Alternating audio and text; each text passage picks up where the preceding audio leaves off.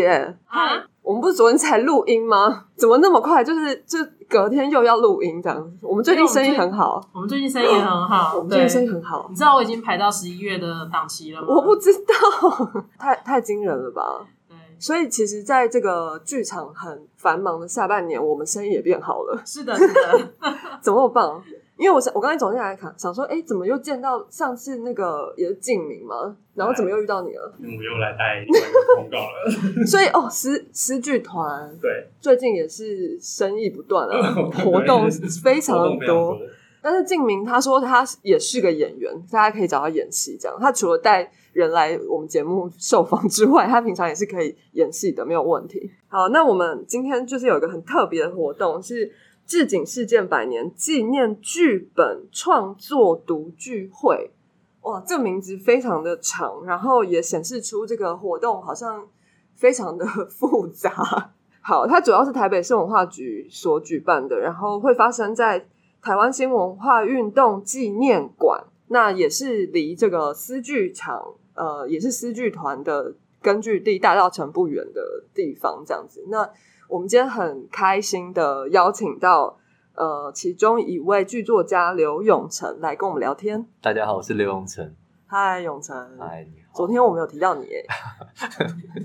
好 突然，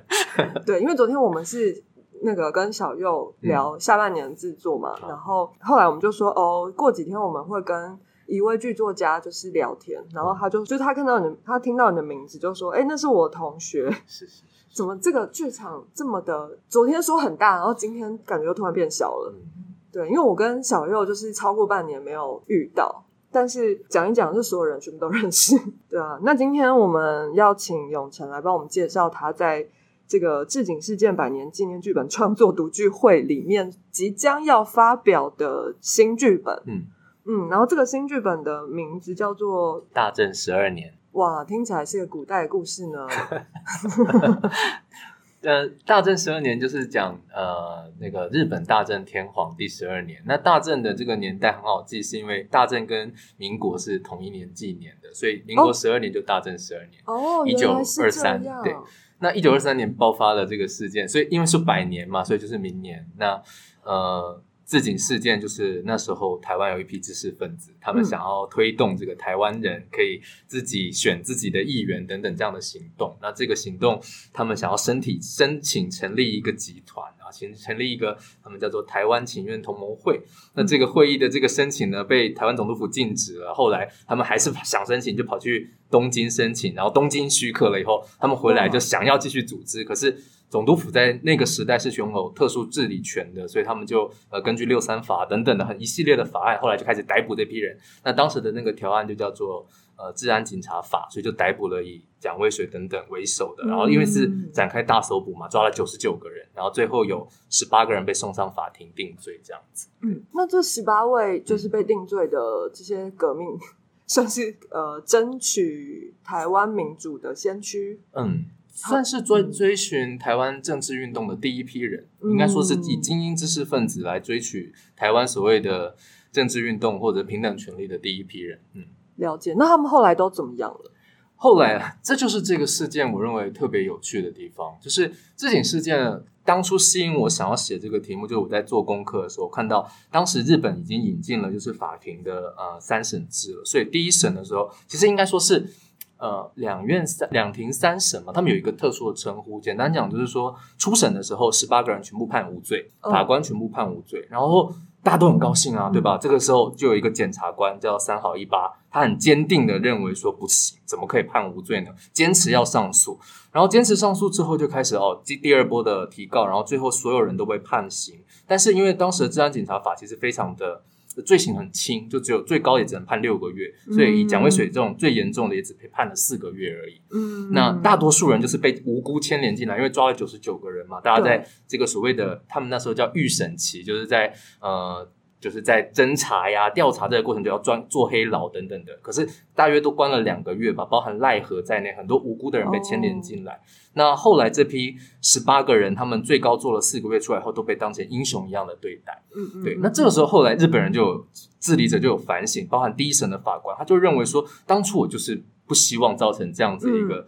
对吧？就是对立，对呀、造成一个对立，无无无端的造替台湾的这个所谓社会运动造了一批像神一样的人出来嘛，英雄人物这样子。而且那个时代有趣在哪里是？不是我们印象中的做黑老，大家在里面都很痛苦或什么？是因为蒋渭水自己出来，他说我在里面认真读书哦，发愤自强，所以我现在学问变得更好了。这样就是很有趣。就是那个时代，蒋渭水自己后来回忆，他说我们我们都在学习，包含日本人也在学习怎么用文明的方法对待我们这批人，而我们这群台湾的知识分子也在学习怎么用文明的方法来争取我们的权利。嗯所以这是一个很珍贵的时刻。嗯那这个时刻很可惜，在后来的这个政治严格里面没办法延续下去。嗯，对，就还是走上了对抗，还是走上了比较冲突性的道路。可是我认为这个时刻是很有意义的。嗯对，就是其实呃，治警的“警”这个字就是讲警察，乍听之下是很可怕，就是好像是限制、是管束。像我就从小看到警察，我都会很害怕，嗯就是骑摩托车都会减速，这样就是因为我们就会觉得会被管啊，会被什么？可是其实警察就象征了两个字，就是文明。就你到哪里，其实哦你看到警察你就不用害怕了，你突然就觉得啊，这个地方是有人管的吧？所以台湾社会那个时候突然走向了一个不是靠军人，不是靠宪兵哦，是靠一群拿着棍子的警员，或当然他们有配刀了，就是那批人在某种程度上把台湾带向了一个你说以前清朝或者是明朝那种时代不可能想象的一个生活模式里面去，嗯所以我认为那个东西是有一个很有趣的现代性。所以其实治警事件，呃，是指台湾开始有警察制度到现在，然后刚好一百年，这个意思吗？呃，台湾警察制度差不多在那个时候被引进，因为最早台湾治理还是走那个军人宪兵制嘛，后来就开始成立警察署等等的。那治警事件是因为那个时候日本，我我刚刚提到大正年，大正其实是一个号称日本最浪漫的年代，如果大家去理解的话，就是《鬼灭之刃》的年代，哦，就是一个日本刚走向西方化，然后又保持着某种他们传统性，所以街上的人就是穿着那个很现代的学生服，可是腰上挂着一把武士刀，踩着木屐，就是你会看到一个哎很很很很冲突。很冲突，可是又追求着所谓民主进步那样的一个思潮，在那个时候日本，所以其实这个思潮影响了台湾那时候知识分子想要去追求这样的东西，所以这个对话性才会产生。对，嗯嗯那这样子说起来，这个因为看光看剧名，嗯大概知道它的时代背景，嗯但是可以再帮我们大概说一下，就故事发生了什么事吗？还是其实没有故事？故事发生什么事哦？故事我觉得我想要讲的就是，基本上这件事情就是从呃这批人被抓到他们被审判，然后到被放出来。那如果我们只是要讲这件事情的话，可能就会必须必须琢磨在比如说被抓的人里面这些人的故事。但我自己哦是身为作者，我想要从一个不同的角度是，我想要从抓他的这批人开始讲，就是我想要从法官啊、嗯呃，然后从检检察官，然后从警察这三个角度来讨论那个时候的日本人怎么看待这群台湾人在干嘛。嗯因为其实大正十二年之前发生的台湾发生一件事情，大家小学小时候应该有学过，就叫交八年事件。交八年事件，我也是后来去理解做功课的时候才发现，这也是一个很凄惨但也很精彩的一件事情。那是呃。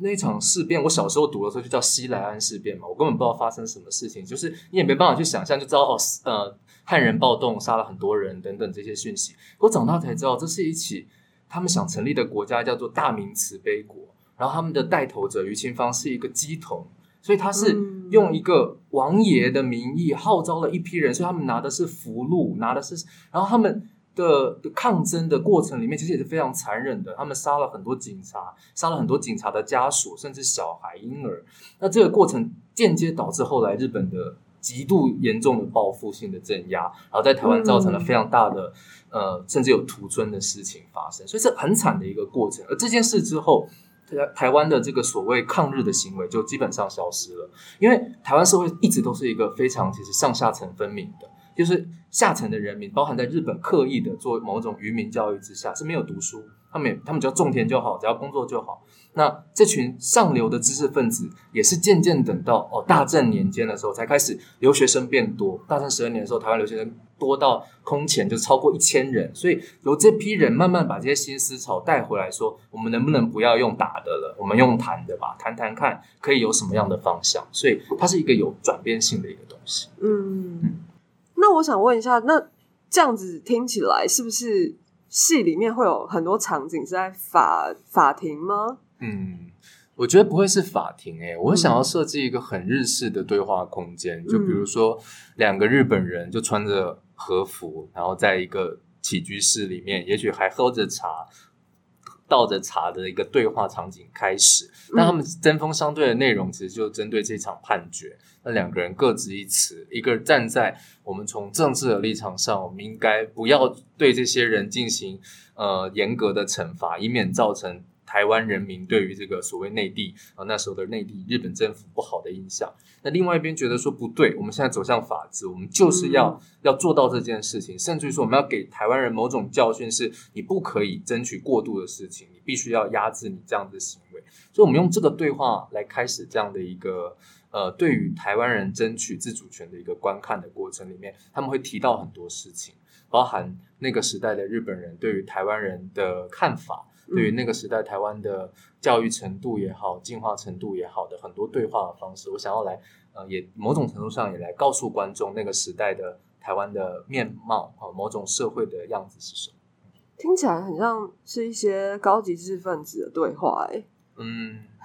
我我我的场景里面呢，除了两个这个所谓的这两个高级官员之外，还有一个设计就是警察。嗯那个时代很巧妙的是，日本来台的官员哦，基本上不用台湾人当官，所以所有的包含警察的警官都是从日本选的。嗯那高级官员也都是从日本选的。那高级官员来的人很有趣，就是都要经过文官高考，所以他们大部分都是毕业于日本最好的东大哦嗯法学部等等这样的人嗯才有资、资格，对，才来台湾当官。那警察就相反了。诶警察大部分都是大家不愿意来，因为你的升迁、你的各方面哦待遇会有影响，所以他们反而要从什么乡下地方九州或者是冲绳哦，没有不好意思，就是 九州人不要觉得有不开心的意思。那个时代的、哦，就是比如说从一些比较乡下的地方调哦，这个有啦有啦，九州有乡下，我可以证明。就是从类似这样子的，等于说把把这些人，所以相对来讲，为什么台湾人早期包含小说，我们可以看到对于警察大人的描写那么坏、那么残酷，嗯，因为他们本身也不想来啊，就是来的过得很痛苦。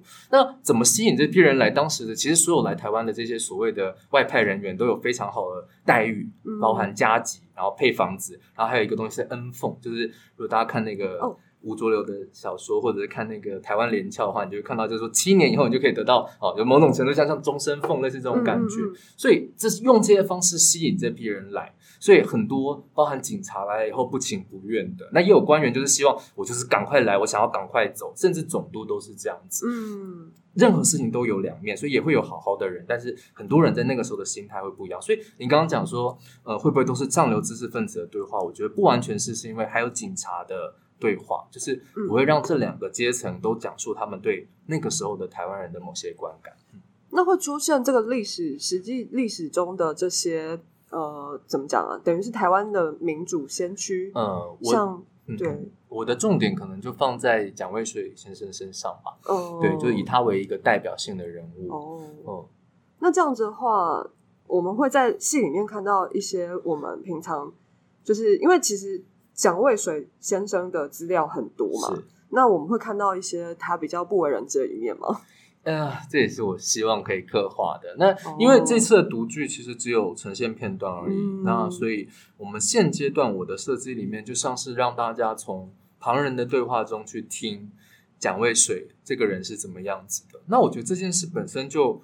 就很有趣，就是呃，比如说我如果说他，我如果说这个人他其实他是某种程度上支持有点像一国两制的方式，大家会怎么去想这个人？哦，如果你说的一国两制是指跟日本吗？对啊台湾、对日本一国两制这样或者是说，我说他其实他从政的第一步就是打算实施一场呃恐怖行恐怖攻击，哦革命对，不是革命，是恐怖 攻击，恐是恐攻，因为他在他最早被记录，他想要参政的是一群他的医生好朋友，因为他是一个很优秀的医生，嗯一群优优秀的医生好朋友计划，那个时候中华民国刚成立，他们要去暗杀袁世凯，然后下细菌、下霍乱病菌去毒杀袁世凯，就是他的年轻的时候曾经想过这件事情，所以他其实很多面向，也许在我们的认知里面还不够完整。那我们透过一些旁述，包含他。非常的欣赏孙中山，虽然在那那个时代大家都欣赏，因为孙中山成功的推翻了满清，然后建立了一个所谓的共和的一个政治实体。那对那个时代有理想的年轻人都想要向往去追求，所以很多这些面向，我想把它加入进来来讨论。那如果换而言之，我我我希望在这个读剧里面呈现的是，让你站在一个假设你是那个时候的日本统治者，好了，你怎么看待这个人？这个人是不是个威胁？这个人是不是？他他到底要干什么？他到底是不是革命党？包含他用的旗帜，就包含那个时候他成立的那个呃，就是民众党，还有民众党。我讲到每次讲这个，我都很想笑。就是他如果有有幸看到现代的话，他一定很讶异，就就说还有民众党啊。然后哎，就是真是太奇妙了。那包含他的后来的路线上，他因为孙中山后来走联俄容共，他自己的路线也渐渐开始有修正，就是开始左倾。他本来没有那么左，他渐渐往左倾，然后到了他的晚年，他开始跟很多比较偏向共产的呃认知的团体或什么的合作，这样的一个过程。嗯，对。那呃，我我我因为自己在做功课的时候，其实我我自己有一个很大的困惑跟。或讲说不满足，就是因为你其实去查几乎所有资料，对蒋渭水的描写都是正向的，嗯，他就像个完人一样，真的。可是连高速公路都以他的名字当名字，哎，我就觉得，可是我我这种就是有反骨的人，我就觉得哪有完人啊？这个世界上就是毛泽东是完人吧？这种这就是那种只有这种东西才会出现完人。一个一个人，他他不可能天生下来，他就是我我这辈子要当。要当圣人的，他一定经过很多的挣扎。那我们的戏或者是我们的创作，想要呈现这件事，该从哪哪些角度，又不能编造，对吧？胡说胡说八道人家的生平。所以，像是我我们在跟那个文史工作者蒋太根老师访问的时候，他讲了一件事，我觉得很重要，就是他说蒋渭水到最后被人家称为是你既不左又不右，就是左的人觉得你不够左，右的人觉得你不够右。其实他就是想要。大家努力哦，大家大概来团结，然后就是大家一起做这件事情。问题是，其实政治可怕的事就在这，政治没有人要跟你大家来团结的，政治往往是某种程度必须要走向一个极端，就是你要么就是走向右边，要么就是走向左边。所以他后来的很多努力，包含呃很多他自己想要做的事情，可能就没有办法达成，也跟这个有关系。嗯，但在我们小时小学的时候，蒋蒋介石也是完人啊。就所以啊，我就说救星，只有集权的状态下，我们才会世界才会出现完 人。没错，就是那那我们现在明明不是集权了，我们也不应该去建构一个完人。在我看来是这样，就是即便他很完美，我们都还是要告诉大家，至少他有挣扎吧，至少他有犹豫吧。就好像我记得以前看一部拍耶稣的电影，就是耶稣最后的诱惑，他在最后一瞬间他动摇了一下，我反而觉得那个耶稣更感人，可能天。这个有信仰的人就会觉得说，啊，你冒犯了主。但是，对，但是我我是真心的说，我的想法是因为我觉得你你有动摇过，你有你有你有挫折，你有很多撑不下去的时候，你还能坚持，你还能再去修正，或者甚至你对你挑战你自己，你去做你自己以前不愿意做的事情，我都觉得这是好事，不见得是坏事。嗯嗯嗯嗯，确实。好哦，那。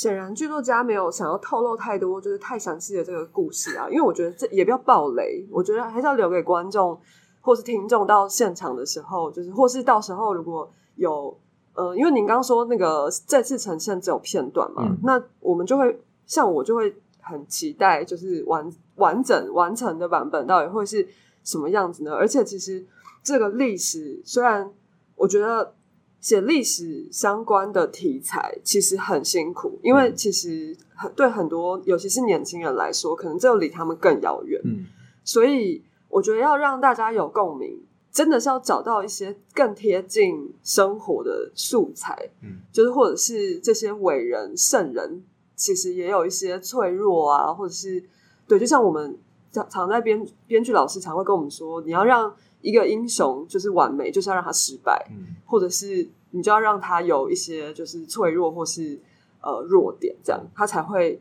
真的吸引，呃，真的变成一个就是很吸引人的戏剧题材。所以我就还蛮期待，到时候到底这个剧本或是演出会变成什么，就是到底会看起来会像什么样子？那我们就不要透露太多剧情了，这样。那所以，呃，因为难得有编剧来排戏，不要闹，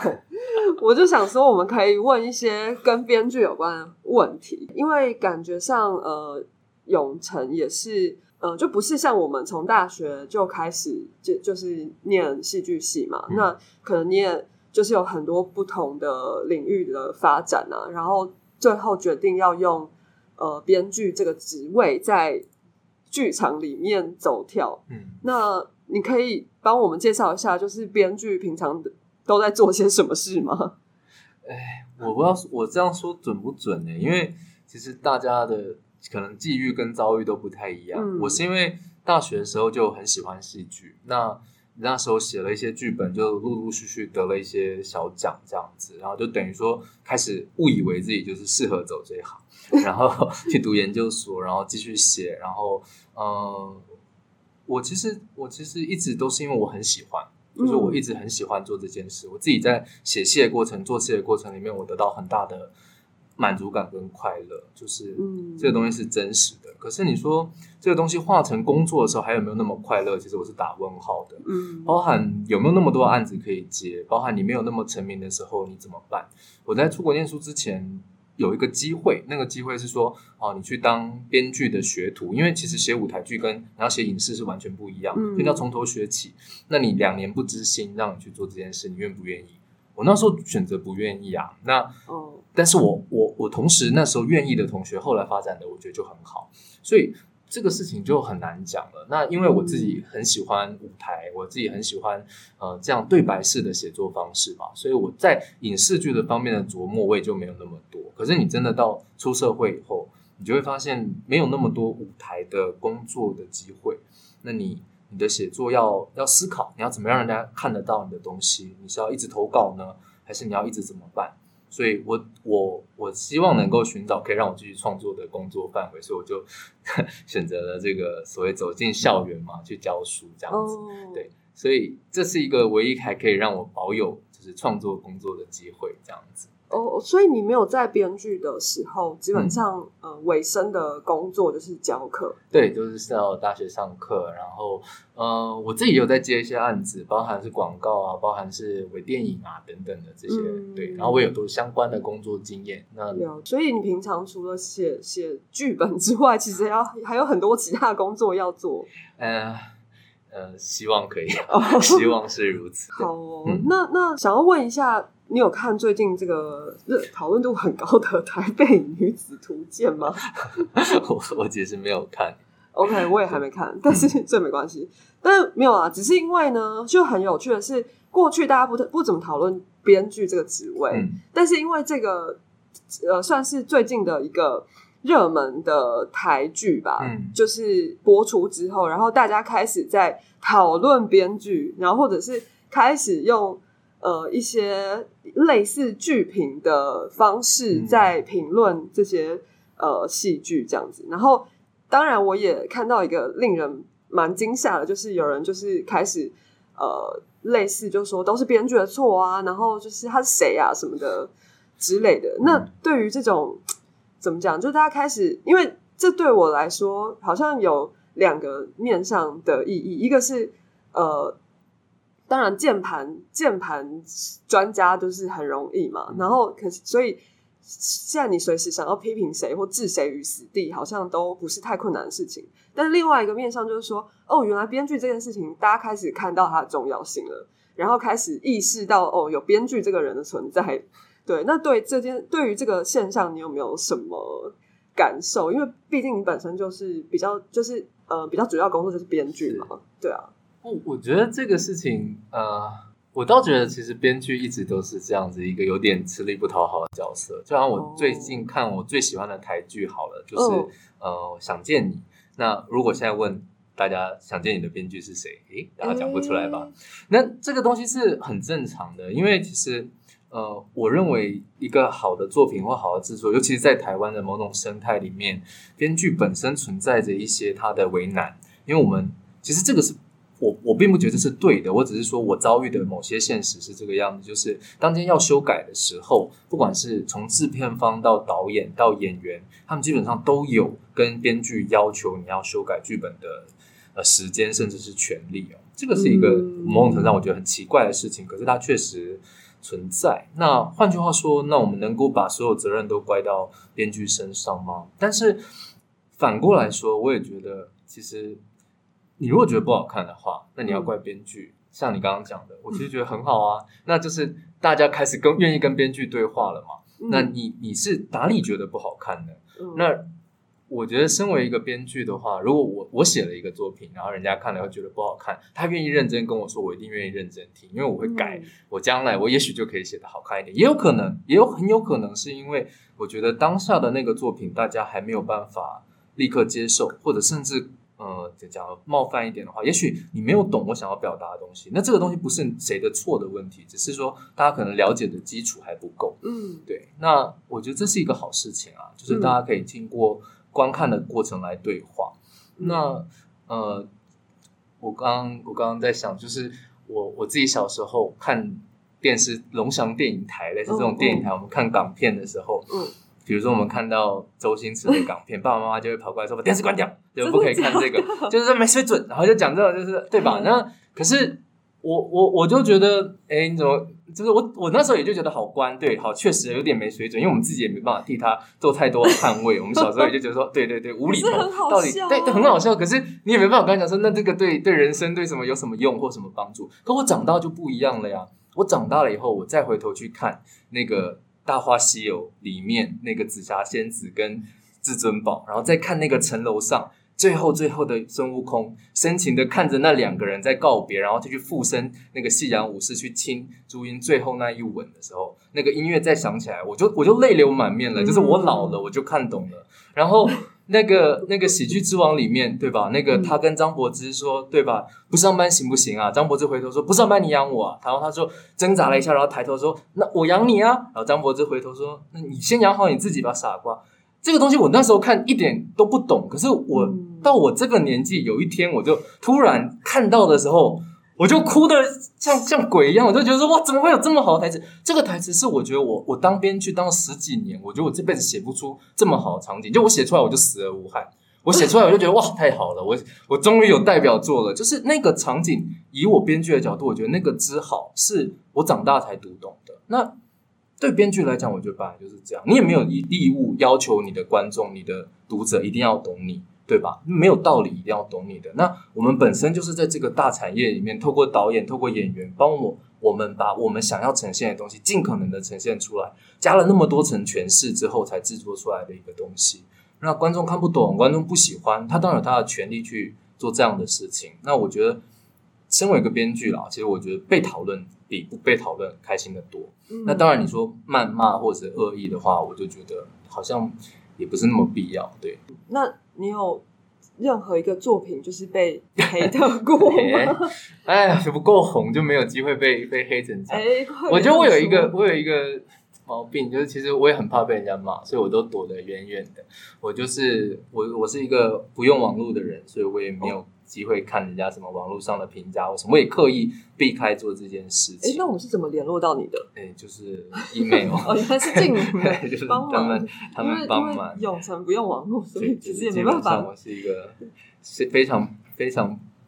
不用网络的人，我是个原始人。那你平常怎么接收资讯呢？还是很多方法的。当然，当然，我的不用网络意思是说不用网络社交媒体都还是用网络，还是上会上网，会会会对，看一下新 电脑我，还是会用的是，手机我也会用。了解。对我的意思是说，对啊，就是我我最近一次听到的恶评是我的剧本在演员之间产生了一个很大的抗议，就他们觉得台词太多。诶就是我我的剧本的台词量，他们觉得太大，以致他们没有办法，呃，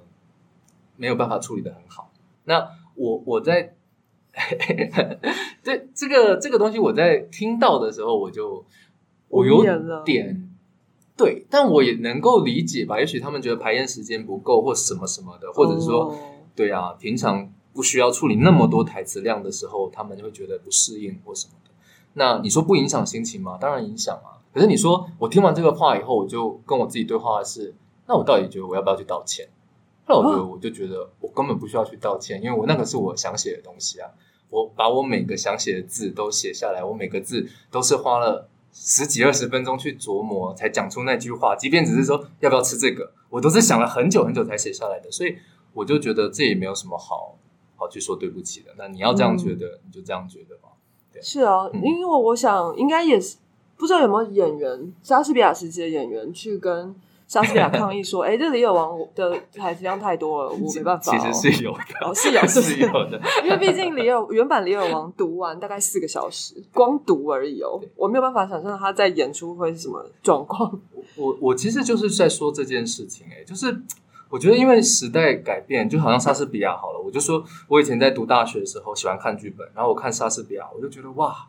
这个到底在写什么呀？这个是人讲的话吗？这个台词到底要怎么记呀？你你就算不用中文，你用英文记都是非常难的东西。那小时候你就觉得很排斥，甚至有种有种隐然的不屑，就是哎啰里吧嗦的老东西。但是我就说我我慢慢长大，长到了我我我到我某一个年纪的时候，我突然看懂莎士比亚在讲什么的时候，我就觉得哇，每一个字都好重要。我看懂那个亨利四世，它里面在讲父子的关系，它里面在讲为什么这个儿子他要在酒店里面找一帮子这些这些不三不四的人在那边扮演他跟他老爸之间的对话。嗯，你你突然投射到你自己身上说，哦，原来跟老爸对话是这么难的一件事，这么父子之间是没有办法对话的，所以你宁可找一个不怎么样的流浪汉跟他对话，你都会要把你真心话抒发出来，在那一瞬间，你看懂之后，你就懂说，哦，为什么莎士比亚这样？然后你看懂了之后，你就知道说，哦，原来莎士比亚就是英国的歌仔戏，所以他们就是要这样子去唱，这样子去演，然后用这样的一个形式跟方法。然后你去了现场看，你就发现说，哇，你眼睛离不开了，这个东西是是有多么有魅力的一个东西啊！所以我，我我觉得就是这样子、欸，就是戏剧对我来讲的魅力，其实就在于说，能不能把观众抓住，让他愿意看久一点，愿意再看一遍，或者是听的时候至少倾尽全意的去听。那如果大家都认真交流了以后，我觉得那个造成的影响，那个东西是我最喜欢的。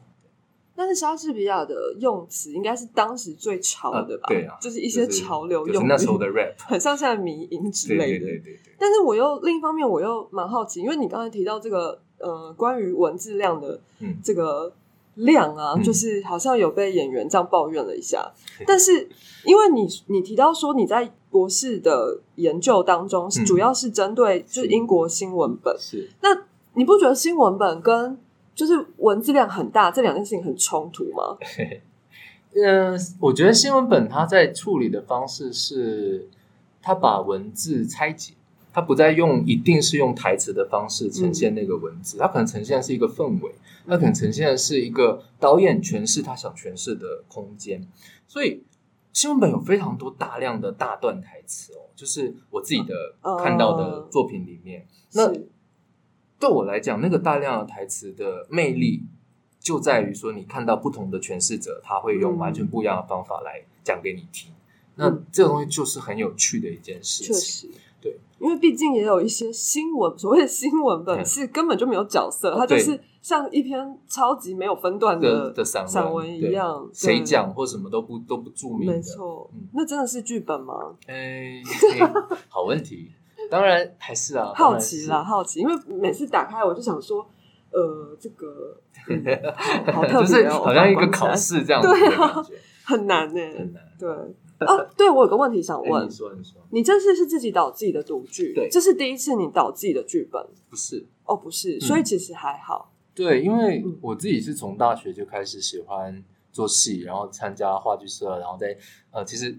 推 推推推推荐一下成大，成大嗯中文系是有一个悠久历史的戏剧传统。最早的老师是马森跟汪奇美，虽然我都没有跟到他们，但是那是一个非常在我看来是与有荣焉的事情。是是是那所以那个时候我的老师叫廖玉如老师，他就教我非常多，然后包含从剧本创作到排制等等。他很不幸他过世了，但是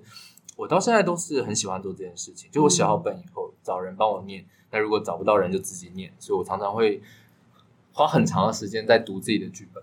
对，那这个过程本身对我来讲一点都不陌生。然后，呃，我后来在英国的时候也开始，因为在英国非常多的剧其实是用广播剧的形式，我觉得这也影响了我，就是呃，一个好的作品它不是单一限制你一定要看到，你一定要怎么样，而是它用它的不同方式去吸引你进入它的故事情节，所以这也影响了我现在创作的某些呃方法跟角度，对，嗯所以我觉得我现在导这个独剧的话，我其实还蛮有想要做的事情的。那感觉上你就不需要就是想要合作导演啊，因为你其实你自己导就好了。不会不会不会，因为我